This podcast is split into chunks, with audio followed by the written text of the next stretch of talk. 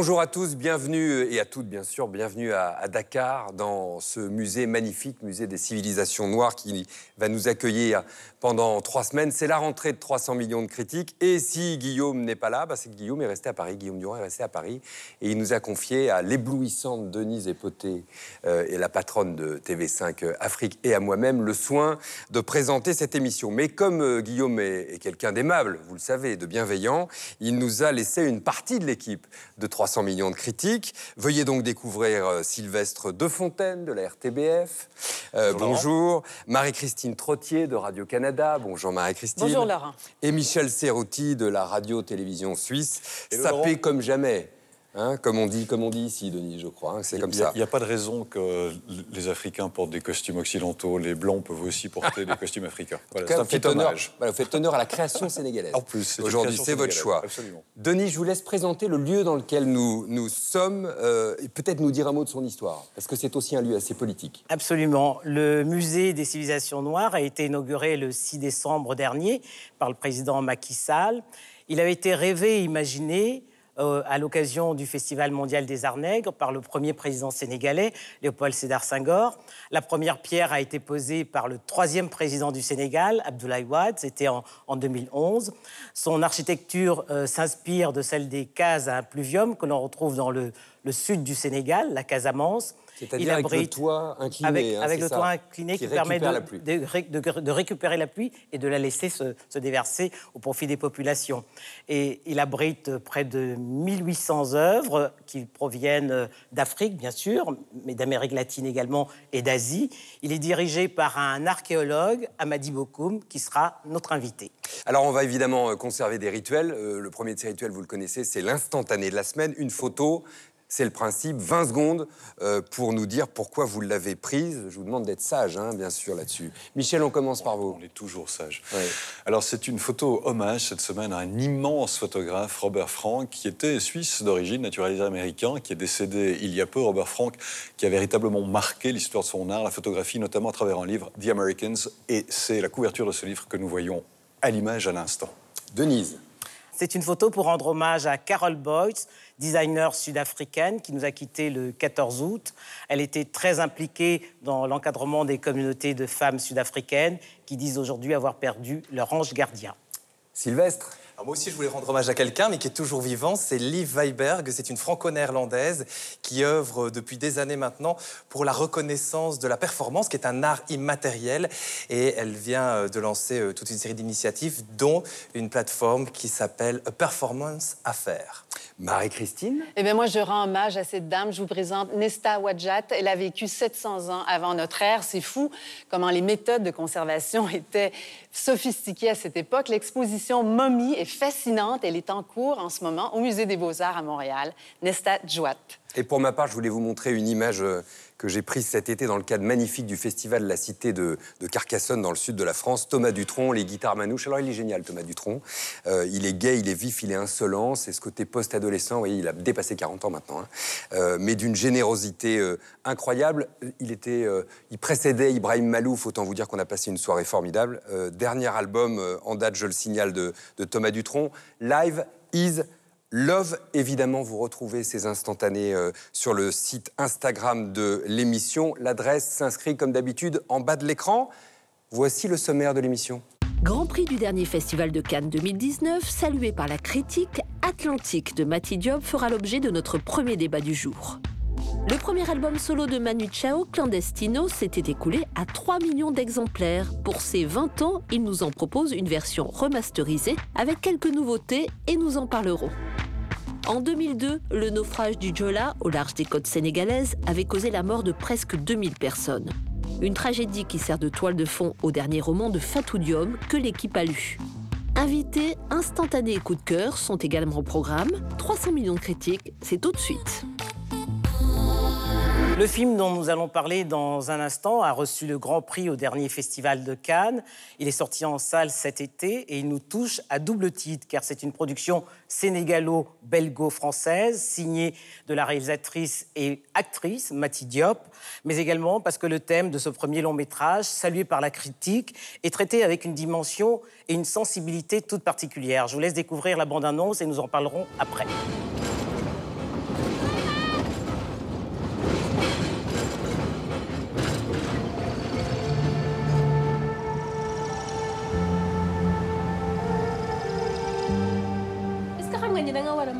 Dans dix jours ak Omar ci kanamu yàlla. Mariam man dama bëgg Souleymane. trois mois fay ñu ko xam naa ne quatrième mois fay ñu ko wala de xamu mag la. sànq ba léegi maa lay gis lan la. ma bàyyi ma guddi rek bàyyi ma guddi maa ngi dem.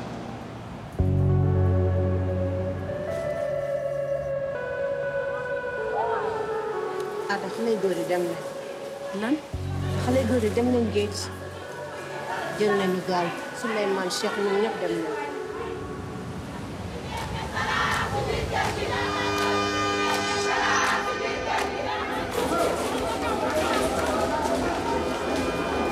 Inspecteur Issa Diop, il va charger de l'enquête. Souleymane ñu nekk di ko seet crime bu mu def da nga ko nekk di jàppale li nga def lu rëy la. Dafa dem géej depuis une semaine. non non non demul géej démb ci ay boori 22 heures gis nañ ko.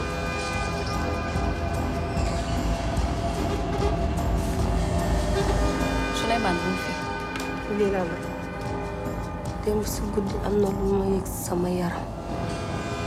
Souleymane man xam naa ne moom la sentir naa ko.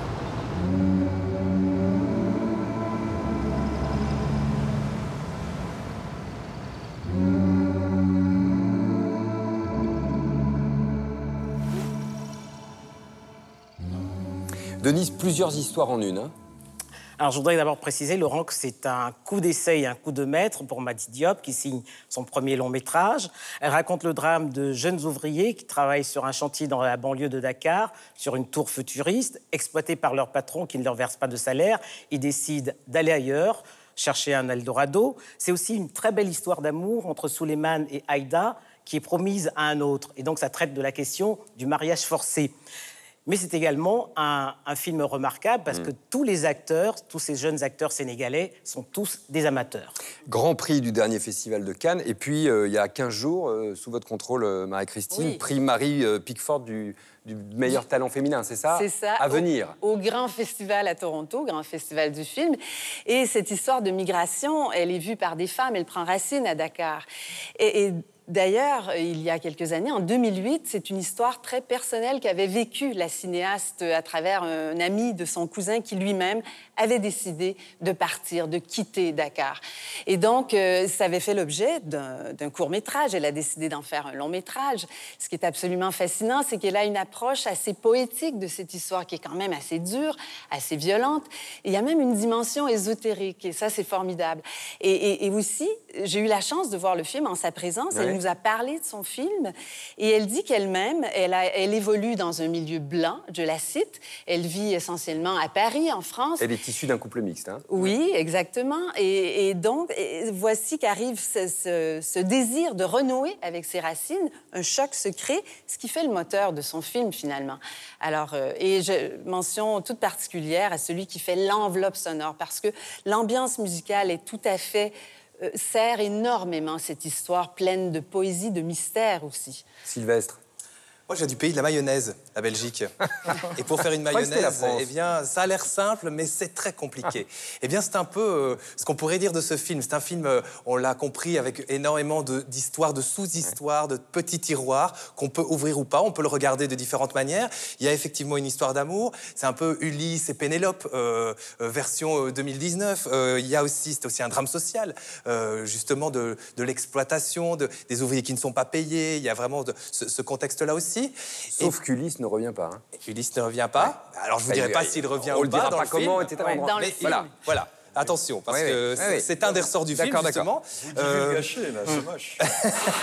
et justement, c'est un film qui est, euh, qui est matiné aussi d'ésotérisme. C'est un film qui est presque fantastique d'une certaine manière, en tout cas euh, qui pourrait être fantastique pour nous euh, avec nos yeux euh, de Belges euh, ou, ou de Suisses, qui ne sera peut-être pas reçu de la même manière par un public euh, sénégalais, par exemple, ou africain de, de manière Bah, gé- générale. Bah, justement, pour rebondir euh, sur les propos de Sylvestre, c'est vrai que certaines critiques ont reproché à, à Mati Diop d'avoir donné à ce film cette dimension mystique.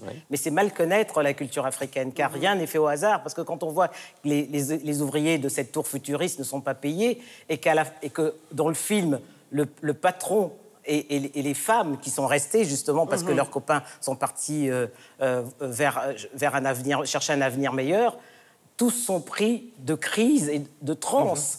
Et on se demande qu'est-ce qui arrive. Mais c'est que rien n'est dû au hasard dans la culture africaine. Dès que vous posez un acte, surtout s'il est injuste, vous le payez tôt ou tard. Et rien justement n'est laissé au hasard au niveau de la réalisation, au niveau euh, de, euh, de ben, j'allais dire de cette chorégraphie qu'on peut avoir euh, dans ce film. Et puis moi, ce qui me touche aussi beaucoup, c'est euh, le côté évidemment quand on ouvre son poste de télévision, quand on ouvre les journaux, on entend parler de, la, de la migration, mais le voir sous cet angle-là, le voir de l'angle du pays de départ, c'est aussi très intéressant, et aussi le voir du point de vue de celles qui restent et pas de ceux qui partent nécessairement. Alors moi, je voudrais ajouter quelque chose sur la filiation de cette euh, réalisatrice. hein. Euh, C'est la fille de Oasis Diop, qui est un excellent musicien, mais c'est aussi la nièce d'un grand réalisateur sénégalais, Djibril Diop Mambeti, qui lui aussi avait été primé à Cannes il y a une vingtaine d'années. Oui. Donc c'est une histoire de famille. Bon sang ne saurait mentir. Comme Voilà, bon sang ne saurait mentir. voilà. Et, et Mathilde Diop l'a dit lorsqu'elle a présenté son film, elle aimerait que ce film rencontre les Africains. Elle aimerait que le public soit africain et qu'il voit son film. Il a été projeté à Dakar d'ailleurs. Oui, hein. elle, elle, elle Et l'équipe a été reçue par le président de la République, a même été décorée. Michel. Oui, puis en même temps, c'est un, c'est un film à vocation complètement euh, universelle. C'est ça qui en fait sa force. Euh, c'est ce qui fait la force souvent des, euh, des, des- des- des grandes ou des bonnes œuvres artistiques, c'est-à-dire qu'on est enraciné dans, une réalité X où on essaye de traduire une réalité euh, que l'on connaît, puis en même temps, elle va pouvoir parler, elle va aller au-delà de la réalité qu'on qu'on connaît simplement. Et le film de Mati Diop eh ben, va dans cette, dans cette logique-là, enfin dans ce, dans, dans ce sens-là, ce qui nous permet, ben, que vous soyez en Afrique ou que nous soyons en Europe, en l'occurrence, de, ben, de pouvoir rentrer dans ce film. Et puis, il y a la dimension mystique dont vous avez parlé, qui permet, là aussi, c'est un ressort qui est évidemment... euh, on ne peut plus euh, utile et j'allais dire malin, mais au-delà de, au-delà du côté malin, c'est un, ressort artistique. C'est-à-dire que ça va nous permettre en plus d'avoir une interprétation euh, que l'on pourra avoir ou que l'on souhaitera avoir, quelle qu'elle soit. Euh, donc, on- il y a l'université, il y a- l'ancrage géographique, sociologique, il y a l'universalité, puis en même temps, il y a la possibilité de pouvoir interpréter les choses telles qu'on le souhaite ou on peut le recevoir comme on, comme on le Selon veut. sa culture, Selon sa culture et selon ses envies. Et puis en même temps, y a- y a- il y a effectivement ce que disait Sylvestre, il y a le fait qu'on parle du point de vue de ceux qui sont restés. Et souvent, on, a des œuvres artistiques ou des films aujourd'hui qui traitent euh, du départ où l'on suit les gens qui partent euh, et les difficultés qu'ils ont, et le fait de rester avec les gens qui, euh, qui sont sur place. Moi, j'ai pensé par exemple à un film dont on a traité dans cette émission, qui était euh, Mon cher enfant de Mohamed Benatia, où un fils part pour le djihad, mais le fils, on ne le voit plus finalement. Ce qu'on voit, c'est Euh, Littéralement. C'est les, voilà, c'est les parents, on voit le- le- les parents qui restent sur place, ou même exfiltrés d'une certaine manière, le film d'Emmanuel Hamon, où on est avec ceux qui sont restés, puis la, la- la fille qui est partie, les cow-boys, euh, voilà, où on est avec ceux qui sont, qui sont restés. Et, et je trouve important aussi de, de, voilà, de parler, de donner la parole, la possibilité de, de- de voir ce qui se passe chez ceux qui ne sont pas partis précisément. Un mot pour conclure, Oui, Marie-Christine pour conclure sur la diffusion, surtout parce que Netflix a acheté les droits.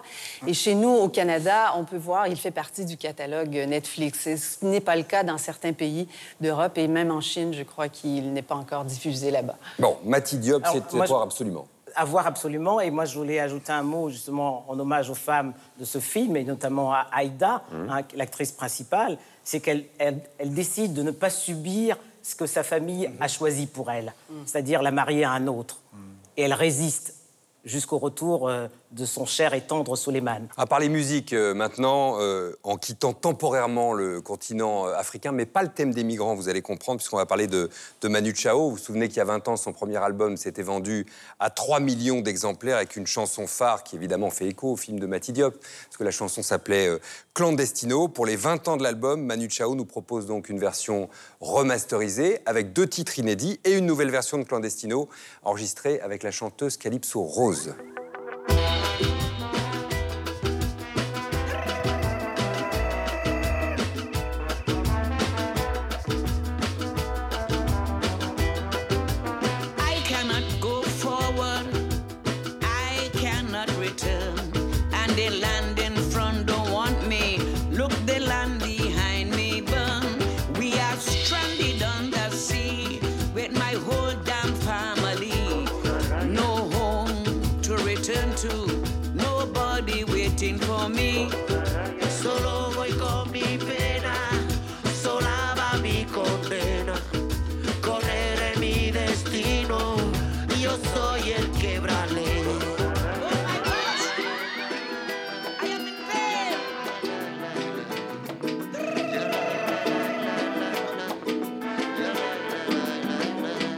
Qu'en pensent nos critiques? On va mettre au, au banc d'essai cette, cette nouvelle version, peut-être pour commencer, de Clandestino. Alors, je vais recadrer un tout petit peu Clandestino. C'est il y a 20 ans, 98, 98. Manu Chao sort de la Mano Negra parce que Manu Chao était le leader de la Mano Negra, groupe mythique. Et euh, il décide de se séparer. Manu Chao aurait aimé continuer euh, sous le- la bannière Mano Negra. Ça ne se fait pas. Et il décide, comme une ultime euh, euh, porte de sortie, de faire un tout dernier album pour dire au revoir à la musique. Et il a, euh, à l'époque, l'idée de faire un disque plutôt électro, plutôt techno. Et donc, il, il réfléchit, euh, il essaye des choses, euh, il compose à la guitare, il mélange des, euh, des sons électroniques parce que c'est pour lui, à l'époque, il y a 20 ans, gage de modernité et aussi une manière de, de terminer. Hasard, heureux hasard, il perd les pistes électroniques, les versions électroniques de ses morceaux. Il ne reste plus que les maquettes, si on veut. Et ses amis lui disent Mais c'est brillant, sors ça. Lui dit Mais non, c'est une maquette, sors-le, sors-le. Et cet album est sorti tel quel, donc clandestino, tel qu'on l'a connu à l'époque, tel qu'on le connaît aujourd'hui. Il a été remasterisé, mais en définitive, c'est la même chose, sauf que les sons étaient un peu, un peu retravaillés. Euh, un album qui euh, a marqué la renaissance de Manu Chao, la naissance de Manu Chao en tant qu'artiste euh, solo, et qui lui a fait faire derrière plusieurs albums dans la foulée. Alors, il y a quelques années, il a arrêté de faire des albums physiques en disant, ben voilà, euh, vous savez bien, l'industrie du disque, donc je mettrai en téléchargement à disposition Mhm. mes morceaux euh, sur, euh, sur sa page. Et il y a effectivement maintenant des morceaux inédits sur ses pages. Mhm. Et il décide et c'est, je trouve, assez heureux de ressortir ce disque. Alors pourquoi je trouve que c'est heureux?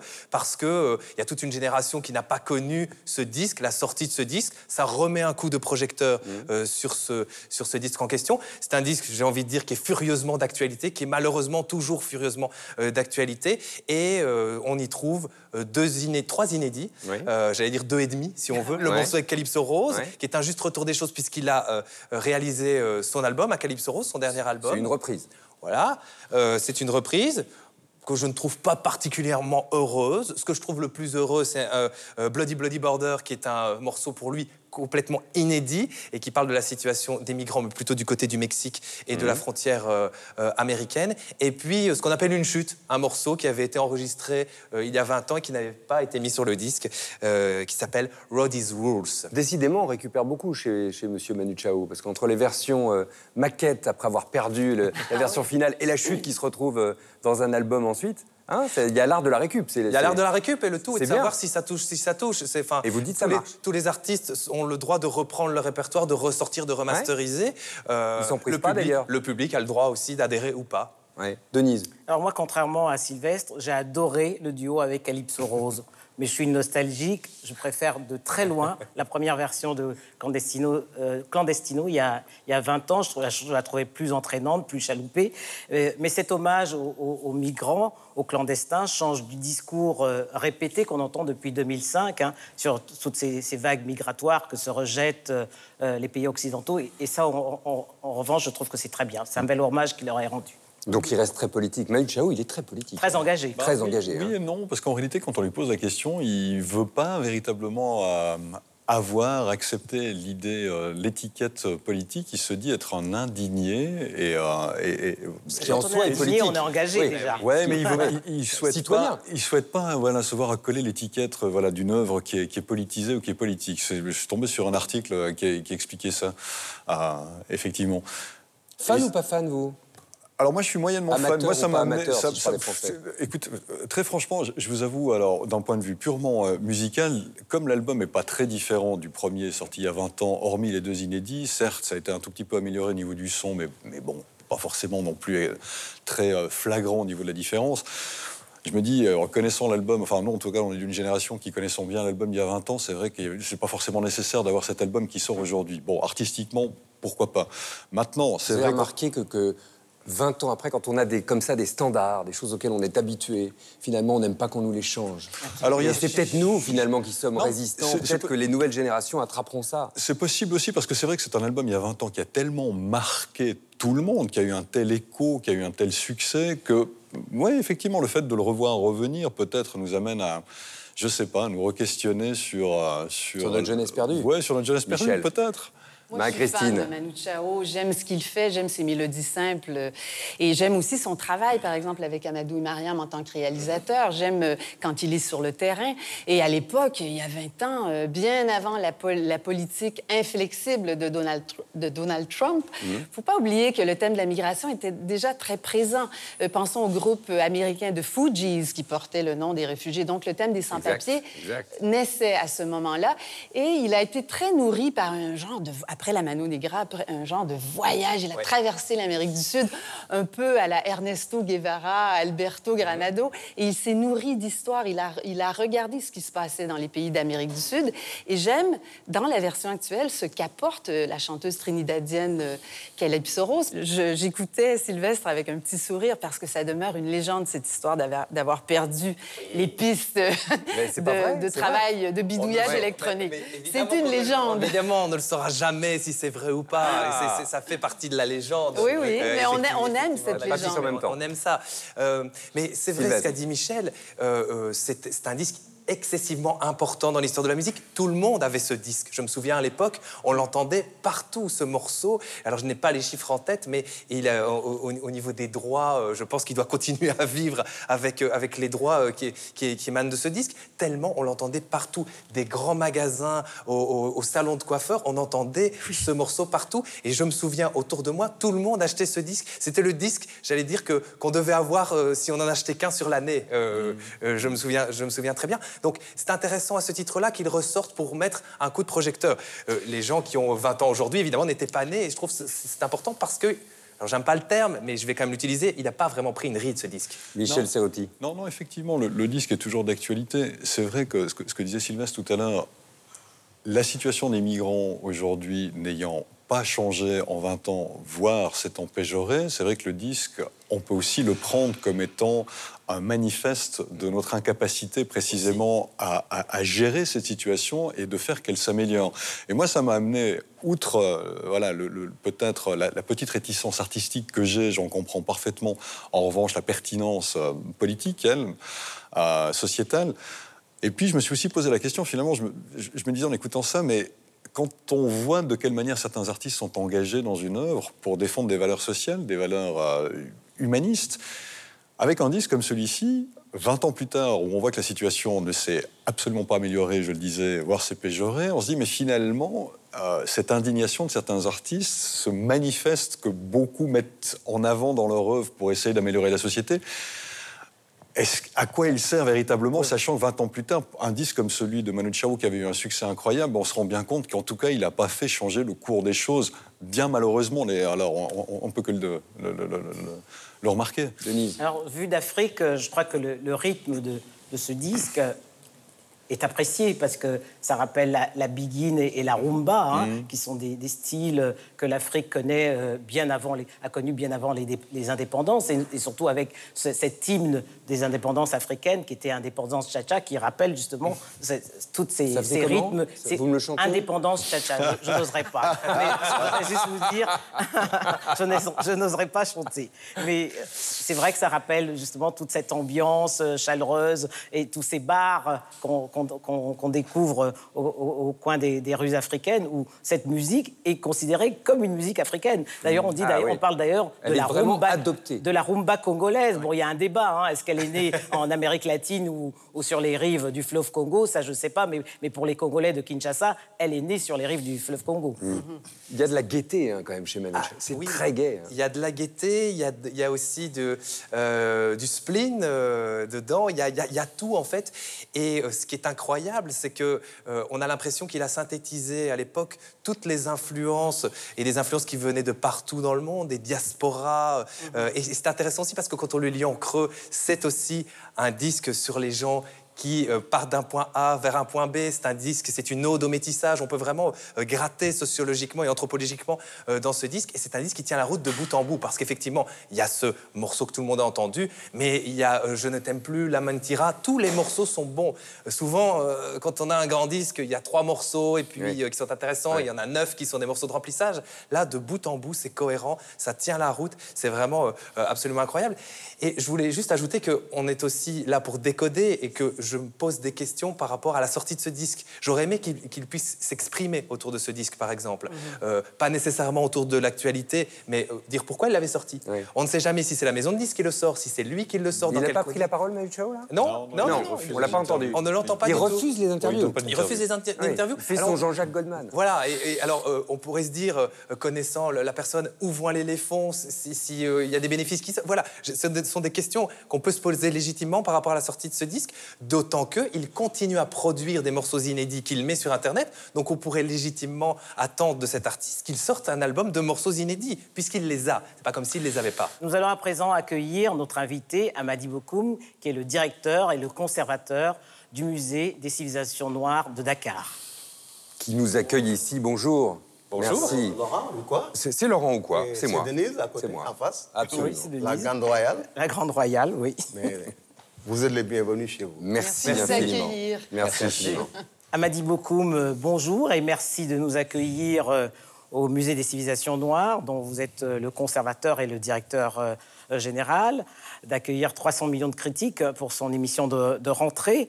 Pour les téléspectateurs qui ne vous connaissent pas, vous êtes archéologue de profession et vous avez longtemps dirigé l'Institut fondamental d'Afrique noire. En plein débat sur la restitution euh, à l'Afrique de ses œuvres, ce musée semble battre en brèche l'argument selon lequel l'Afrique ne possède pas d'infrastructure pour accueillir et conserver les, œuvres qu'on lui aurait prêtées ou rendues. Euh, pour autant, est-ce que tous les pays africains s'inscrivent dans la dynamique du Sénégal aujourd'hui? Ben, D'abord, euh, il faut préciser que merci d'être venu ici. Mais la dynamique du Sénégal, ce n'est pas de récupérer ses œuvres a priori. Euh, nous sommes un musée qui s'inscrit dans la très longue durée. Il ne faut pas oublier que l'Afrique, c'est le berceau de l'humanité, donc nous tous, nous sommes tous africains à l'origine. Et c'est ça l'ADN de ce musée. Nous partons de Toumaï, 7 millions d'années, à la production contemporaine. Donc, si on devait résumer cela en 24 heures, euh, la période occupée par ce qu'on appelle art africain et qui fait l'objet de débats sur la restitution occuperait peut- peut-être la dernière minute. Donc, c'est quelque chose, bien sûr, c'est de la civilisation africaine, mais ce n'est pas l'essentiel de la civilisation africaine. Vous voulez dire que c'est accessoire pour vous de récupérer des pièces J'ai dit- aussi euh, importantes, par exemple, que le, que le sabre euh, du, du grand rebelle, qui est d'ailleurs exposé à l'étage Non, je ne dis, pas que c'est accessoire. Je dis simplement que dans l'histoire africaine, on ne peut pas essentialiser la période coloniale. On ne peut pas penser l'Afrique comme si elle avait été pensée pour être colonisée. La colonisation est une parenthèse. C'est ça que vous voulez dire Dans l'histoire de l'Afrique. C'est pas une, c'est une partie de l'histoire africaine. On ne peut pas la nier malgré tout. hein. Voilà. Donc, euh, ça fait partie de l'histoire africaine. Euh, il faut l'étudier, euh, il faut en tenir compte, mais il ne faut pas l'essentialiser. Moi, je suis absolument désolé quand on parle de l'Afrique précoloniale, coloniale, postcoloniale, comme si l'Afrique était programmée pour être colonisée. Vous avez coutume de dire à Madi Bokoum que ce musée s'inscrit dans la construction permanente de l'humanité. Mais Absolument. alors comment? Et c'est très important. Voyez notre ancêtre à nous tous, Toumaï, le plus ancien, 7 millions d'années à peu près, euh, retrouvé au Tchad. C'était le plus faible de la communauté à l'époque. Il y avait de grosses bêtes féroces et tout ça. Toumaï était tout petit, 1m20 à peu près, mais il avait quelque chose dans la tête, le cerveau. Et à cause de ça, il a pu naviguer. Et c'est ça l'humain. Et cette construction permanente de l'humain, je pense que l'Afrique l'a toujours eu. Et ça constitue l'âme de l'Afrique. Je pense que si on n'avait pas ça, l'Afrique n'aurait jamais pu faire de la résilience par rapport à des événements très douloureux. La traite négrière, la colonisation, etc. Tous les peuples qui ont connu ce qu'on a connu ont disparu. Nous, on a fait preuve de résilience parce qu'il y a cet aspect humain qui est permanent. Et cet aspect, il se manifeste dans plusieurs directions. D'abord, dans l'acceptation de la rencontre. L'Afrique a toujours accepté la rencontre, y compris avec les religions. Et a pu faire de telle sorte que même les grandes religions abrahamiques, l'Afrique s'est approprié ces religions à sa manière et les a adaptées à ses conditions. Ce qui fait qu'aujourd'hui, bon, je ne veux pas citer le cas du Sénégal, mais c'est un cas intéressant.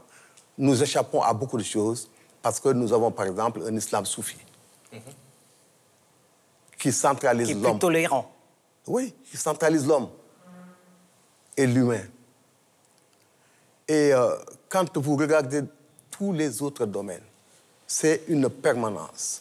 L'Afrique, c'est la rencontre, c'est le dialogue, c'est la tolérance et c'est l'élévation. Il y a des, des- des- des- des- des signes qui ne trompent pas. Euh, on dit que l'Afrique euh, est sous-développée, mal développée, etc. etc. Mais, mais, mais il y a des choses que vous ne constatez pas ici. Alors, on a la chance, à Madi Bokoum, d'avoir sur ce plateau deux ethnologues. Alors, je passe la parole au ça. premier, C'est. Je, je- je pense qu'il y a vraiment euh, une anthropologie inverse à développer. oui, ça c'est Euh, par exemple, chez vous, les vieillards, vous les mettez dans des hospices, les machins, dans des mouroirs. Chez nous, on les garde à la maison. Ils sont entourés, ils sont même des sages. C'est ce qu'on faisait chez nous. Mais vous l'avez abandonné, revenez. Avant. Revenez à nous. oui, je comprends. Revenez à nous. Oui, je comprends. Mais ça, c'est c'est- ça, c'est parce que je pense que c'est c'est par réalité économique. C'est- C'est-à-dire que la culture s'est adaptée à une réalité économique qui fait qu'aujourd'hui, il n'y a plus la place pour avoir les vieux à la maison. Mais ça, c'est vous. Mais c'est une question à se poser. Ah, mais c'est ça. Mais c'est ça, c'est c'est devenu Vous la devez, culture. vous devrez, re- re- re- re- comment on appelle ça? Rétro-pédaler. Rétro-pédaler. oui. Parce que vous, vous avez manqué quelque chose de très important. C'est pourquoi d'ailleurs euh, l'Afrique ne doit pas être dans une logique de rattraper l'Occident. Non, on n'a pas besoin de ça. On doit créer notre propre voie de développement. Bien sûr. Et parmi ça, il y a, vraiment, je le pense très sincèrement, la famille. La famille, c'est très, Une valeur très fondamentale. hein. ah non, c'est essentiel. Et la seconde de chose. Sylvestre, Non, mais je voulais dire un petit mot parce que je sais que vous ne serez pas d'accord avec moi. Ah, attendez Je, je pense à une autre chose très importante, c'est la foi. L'homme ne vit pas que de pain. Quand je dis de pain, je parle de matérialité. Au-delà du matériel, je pense que la foi. Et quand je parle de foi, je ne parle pas nécessairement d'islam, de christianisme. De spiritualité, oui. Voilà. La spiritualité. Vous avez raison. Ouais, Parce que les animismes, Absolument. les animismes ont C'est aussi très ont- ont une important. foi aussi. Et, et- et ces deux choses-là, je pense que c'est ça la base de l'humain, de l'humanité. Quand on perd ça, on devient, bon, hors micro, un Trump. Eh bien, Un Trump, un Donald. Trump, vous voulez dire. Oui, il y a un concept, il y a un concept anthropologique qui, m'intéresse beaucoup, c'est le concept de syncrétisme. C'est-à-dire le- le- la rencontre de, de croyances, euh, le- des croyances qui se marient entre elles. Absolument. Euh, et j'ai été vraiment frappé. euh, alors j'ai été frappé par, évidemment, et c'est une petite parenthèse, par le- le- l'entrée du musée. Je crois qu'on a tous été frappés avec tous ces crânes et de cette évolution qui ne dit pas on est blanc, on est noir. Non, ce sont des crânes. Et ces crânes, la totalité des crânes. Et on y met l'homo sapiens. Nous, quand on est à l'école, on nous apprend l'homo sapiens. Et on pense tous que l'homo sapiens, il est grand, il est blanc. Et non, pas du tout. Tout ça a été euh, excessivement bien expliqué, vraiment. Et je, je vous, je vous ai tous vus en disant Ah, ouais, C'est vrai. Ouais, ouais. incroyable. Cette, euh, tout, tout, tout a l'air de, de- de s'imbriquer comme ça, vraiment de manière euh, excessivement humaine. Ça, c'était la petite parenthèse. Mais par rapport au syncrétisme, justement, ce qui m'a beaucoup frappé, ce sont euh, ces religieux, euh, donc euh, chrétiens, qui utilisent la Korah dans leur, dans et qui ont traduit une tradition orale qui, arrêtez-moi si je me trompe, hein, mais qui en fait passait de famille en famille. Donc c'était des familles qui avaient ce savoir et qui savaient en jouer. Eux, ils l'ont traduit en notes de musique et tout le monde aujourd'hui peut euh, jouer puisque les notes La sont kora, sur, sur la instrument à hein, L'instrument, euh, il y en a un qui se trouve d'ailleurs Ah, dans, y dans cette pièce. Euh, et, je trouve ce concept fascinant, justement. Et le syncrétisme, on le retrouve aussi dans la religion. C'est-à-dire, par exemple, mettre de l'animisme dans l'islam, mettre des croyances ancestrales dans le- le- le- le- la chrétienté. Tout ça est pour moi quelque chose de fascinant. Et on le retrouve très fort, je trouve, ici. Oui, je, je- je- je pense que Un c'est... dernier mot, peut-être à Madi Bokoum avant Un de... dernier mot déjà? Oui. My God. En même temps, vous êtes chez vous. En plus, chez moi, on dit que c'est le dernier mot. Mais c'est pas, c'est pas grave. Euh, nous avons en face de nous euh, un certain nombre d'éléments qui représentent le Mandé. Vous avez les tenues de chasseurs, vous avez les Tchewara. Le Mandé, il faut rappeler le Mali. hein. Le Mali, oui, oui. C'est plus large que le Mali. Ça venait jusqu'au Sénégal, jusqu'en Guinée, euh, jusqu'en Côte d'Ivoire. C'était un empire. L'empire du monde. Voilà, c'était très très vaste. Et euh, voilà, vous avez donc des chasseurs, vous avez les Tchewara qui représentent la fécondité, l'intelligence, euh, la prospérité, etc. Euh, c'est d'ailleurs l'emblème de l'Université de Dakar. C'était aussi à l'époque... Et ça a été l'emblème de la compagnie panafricaine Air Panafricaine Afrique. Air Afrique, absolument. Et euh, voilà, donc euh, on a pensé que vraiment, il devait être là en permanence. Et ce totem Dogon qui est juste derrière nous Ce totem Dogon, bien sûr, euh, qui aussi est à l'origine de la fondation de toutes les communautés Dogon, qui était aussi l'espace où euh, on devait se rencontrer s'il y a une question communautaire à résoudre. Et l'immense baobab à l'entrée, c'est Oui, ça c'est Duval Carrier, ça s'appelle le baobab de l'humanité. Et Carrier est un haïtien, parce qu'on pense que euh, la diaspora a une place importante. Mhm. Et je pense que ce sera le seul élément permanent de ce musée-là. Bravo. Merci Amadi beaucoup, mais peut-être à bientôt pour fêter euh, le premier anniversaire de ce musée des civilisations noires qui accueille l'équipe de 300 millions de critiques. Pourtant, il y avait bien des choses à dire sur les chasseurs. Mais on reviendra au mois de décembre. Bien, Et merci on à vous. Et puis on est là pour trois semaines, hein, Denise. bien Alors, l'actualité littéraire à Paris comme à Dakar, c'est la sortie du nouveau roman de la franco-sénégalaise Fatou Diom, Les Veilleurs de Sangomar, roman inspiré d'un fait réel il y a 17 ans, le naufrage du Jola qui reliait Dakar et Ziguinchor, un naufrage qui a fait 2000 victimes, bien plus que le Titanic. Patrick Simonin a reçu récemment Fatou Diom, je vous propose de l'écouter. C'est la fidélité d'une femme, c'est aussi la survie avec le manque. Comment tenir debout quand il y a des trous sous nos pas? Euh, Comment tenir debout quand tout ce qui comptait pour vous euh, disparaît du jour au lendemain? Et Kumba, elle essaie de bâtir sur cette absence-là. Elle dit un cahier, un stylo, et elle va transformer l'Atlantique en Taj Mahal pour Bouba. Donc sa preuve d'amour ultime, c'est sa fidélité amoureuse.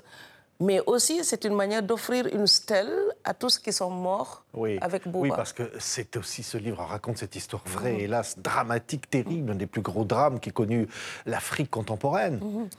Parce que euh, c'était prévu pour 550 personnes. Et quand 2000 personnes meurent d'un coup, il n'y a pas que le Sénégal qui a été touché. Il y a des gens qui étaient en voyage.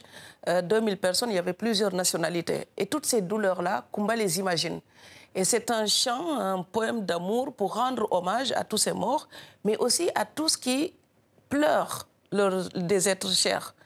Elle dit qu'elle ne peut pas accepter que le Sénégal soit, par exemple, euh, euh, comment ça donne l'image d'un cimetière lointain pour des Occidentaux qui ont perdu des membres de leur famille. Et pour donner un peu de respect à tous ces gens qui souffrent, elle dit J'écris pour qu'on ne les oublie pas. Le manque, l'absence et la fidélité à, au-delà de la mort, ce rapport à la mort dont parlait si bien un autre écrivain euh, sénégalais, Birago Diop, dans Le souffle des ancêtres. Les morts ne sont pas sous la terre, ils sont dans l'arbre qui frémit, ils sont dans le bois qui gémit, ils sont dans l'eau qui coule. Michel, qu'avez-vous pensé de ce nouveau roman de Fatou Alors, on va peut-être déjà euh, rappeler de quoi il en retourne. C'est donc l'histoire de cette jeune veuve, Kumba, qui a perdu euh, son mari dans le naufrage du Jola. Vous en parliez tout à l'heure. Et puis, on va suivre tout au long du livre eh bien, euh, les quatre mois et dix jours, onze jours que dure son deuil nécessaire. Euh, c'est un livre euh, voilà, qui, qui- qui ne bouge pas. On, vraiment, on suit euh, son, son- son état d'esprit, la façon dont elle, dont elle évolue, ses tourments. Euh, le manque de son mari, on le disait, et puis finalement intervient au bout d'un moment la possibilité pour elle de discuter avec un certain nombre de, de- de disparus qui sont précisément sur cette île de Sangomar. Et puis elle, elle arrive à entrer en, ter- en interaction avec eux, ce que son entourage direct, sa belle-mère, sa mère, elles ne comprennent absolument pas. n'entendent pas. Elles n'entendent pas, ne Elles comprennent n'entendent pas les voix. Exactement. Et donc c'est un livre qui, raconte euh, ce voyage immobile de, de, Kumba, et puis aussi qui pose un regard, on pourra en discuter euh, plus, plus longuement après, qui pose un regard aussi sur la société sénégalaise, sur la place de la tradition, sur la place de l'animisme, sur la place des nouvelles religions, euh, ainsi que Fatou Diom en parle. Il y a aussi la question du deuil. hein. Peut-on faire le deuil sans avoir vu le corps des disparus? Sylvestre? C'est une excellente question. Moi, je, je vais y répondre en, En biaisant. En biaisant. C'est un livre qui ne bouge pas, a dit Ouais. Michel. Ouais, Très immobile. Et j'ai dû. euh, Mais parce que nous sommes dans le Jola. Justement. Justement. Et j'ai dû m'habituer à ce livre qui ne bouge pas. Et puis je me suis dit, non, ça fait partie du jeu, ça fait partie de l'écriture. Peut-être n'ai-je pas l'habitude de ce rythme-là, parce que je vis euh, de manière trépidante euh, également. Ah et donc oui je me suis, entre guillemets, discipliné. Je rappelle que le rapport au temps est différent en Afrique et en Et Occident. c'est ce que hein. je me suis dit. C'est oui. justement ce que je me suis dit. L'Occident a Euh, inventé la montre, l'Afrique avait le temps. Et donc j'ai pris le temps et je me suis, euh, euh, j'ai baissé mon rythme personnel pour pouvoir rentrer et être euh, en synchronisation avec le livre et ça a marché. Et donc je, vraiment, je, je me suis vraiment coulé dans un type d'écriture, dans une approche différente. Et je l'ai aimé ce livre justement parce que j'allais dire peut-être je l'ai respecté et j'ai accepté. Écoutez. Écoutez. Marie-Christine? Oui, Kumba, elle aurait pu s'ouvrir les veines. Elle était en amour, mais totalement en amour avec son homme qui, qui meurt dans ce naufrage. Mais au-delà de la mort, hein? Meurt-il? Un deuil qui dure quatre mois et demi d'enfermement pour elle. Et ce qui est fabuleux, c'est que à travers ça, on se dit, et tous les peuples arrivent à ce constat, elle, euh, réfléchit à la spiritualité. Est-ce que les religions étaient plus rassurantes avant, avant l'arrivée du monothéisme, par exemple? Et elle se la pose, euh, ces questions. Et j'ai lu d'abord ce livre comme une fable, et ensuite, j'ai vu ça comme une allégorie. Euh, L'allégorie d'un peuple qui dérive, le, le naufrage de son peuple, euh, la mer qui prend l'homme, et cette voix qu'elle entend, où s'en va l'Afrique? Euh, que va devenir notre fille parce qu'elle a une petite fille. Et à la fin, ben, s'ouvre une certaine lumière, arrive cette lumière où elle fait la rencontre d'autres gens qui ont aussi perdu les leurs. Alors, je dévoile pas ici la fin parce qu'il faut le lire jusqu'à la toute fin pour voir où s'en va justement Kumba à travers ce deuil terrible. Mais Denise, pour ceux qui ne connaissent pas Sangomar, Sangomar, c'est le lieu des, des djinns et des esprits Voilà, et des êtres au disparus, Dakar, c'est ça À Dakar, au Sénégal, c'est la pointe de Sangomar. Et pour la petite histoire, ce nom a été donné à l'avion présidentiel par le premier président du Sénégal, Léopold Sédar Senghor, qui avait baptisé l'avion présidentiel la pointe, les ailes de Sangomar. De Sangomar. Donc, on retrouve là encore l'homme de culture, hein, qui était Saint- Léopold Sédar Senghor. Et Fatou Diom est comme Senghor, originaire justement de cette région cette région du, du Sénégal. Elle, elle parle d'ailleurs de son village. hein. Tous ses romans, d'ailleurs, on retrouve. Elle, nous- elle nous ramène dans son village qu'elle adore, euh, Dioro. Elle, elle a été élevée par sa grand-mère. Et c'est peut-être pour ça que toute cette dimension euh, à la fois historique, mystique, euh, est présente dans, dans tous ses romans. On se rappelle de son premier roman euh, qui avait euh, euh, Le ventre de l'Atlantique, hein, euh, Oui. qui, qui avait connu, a remporté un, un énorme succès. Euh, C'est à la fois une femme moderne, parce qu'il faut, faut quand même connaître l'histoire de, de Fatou Dione. Elle a été obligée de travailler pour payer ses études. Elle est arrivée en France, mariée à un Français. Elle divorce parce qu'elle n'est pas acceptée par, par sa famille. Elle fait des ménages pour payer ses études. Et aujourd'hui, elle est, elle est professeure. Et tous ses livres rencontrent des succès. Donc, euh, c'est une- on parlait encore de résilience tout Oui, à oui, avec, oui, euh, avec, euh, le conservateur. Et puis de, ces- de, de la résilience de ces femmes africaines qui refusent de baisser Je dirais les bras. résistance d'ailleurs. hein. Parce que là, en l'occurrence, on est d'accord, elle, résiste. Oui. Oui. Elle résiste silencieusement, elle Et résiste Kumba, par les coups. Kumba, c'est Fatou Dione. Alors, mais elle résiste à sa belle famille et elle résiste à sa famille aussi, dans, ce qu'elle veut lui imposer. On veut lui Absolument. imposer. J'aimerais vous citer deux phrases, deux courtes phrases qui m'ont fait craquer dans ce roman. Écoutez ça. À part les morts, qui peut avoir l'avenir derrière lui? Une autre phrase. Les ténèbres soulagent quand il n'y a rien de beau à voir. Alors, c'est ce genre de phrase euh, qu'on Ouais. retrouve dans ce Ouais. roman de Fatou Diom. Michel Serruti. Moi, je vous avoue que je vous entends parler du rythme et, et du style. Moi, je crois que j'étais un petit peu imperméable au style. En, en Afrique, on dit, euh, on dit volontiers que l'abondance ne, ne nuit pas.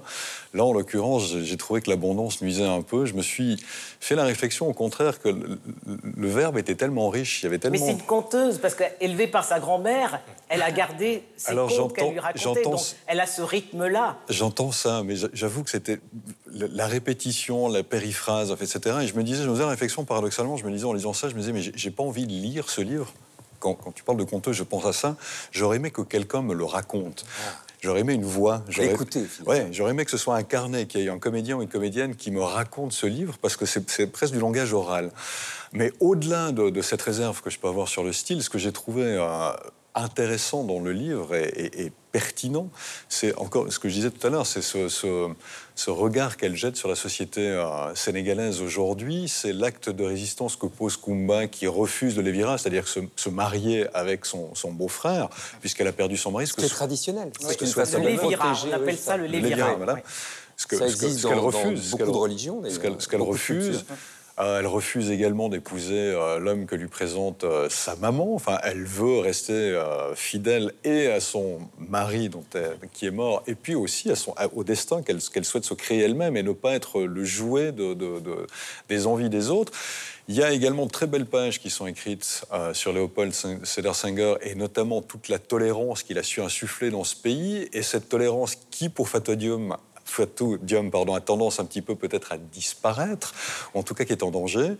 Et puis il y a aussi un regard sur ce qu'elle appelle les, mo- les métamorphosés, c'est-à-dire les- les- une certaine euh, ensemble ou des- des- de, de- de- de- de personnes qui sont très religieuses ou nouvellement religieuses et qui le sont peut-être plus que, enfin on dit les newborn Christians, vous savez, Ouais. en, pour, euh, pour, en mauvais français, qui sont euh, des fois des- des croyants qui le sont plus que, que, Le que- zèle que des la on norme. dit le zèle des convertis. Ouais, c'est voilà. le zèle du retour. Et je trouve que ces pages-là, ces regards-là sont, euh, sont très intéressants. Voilà.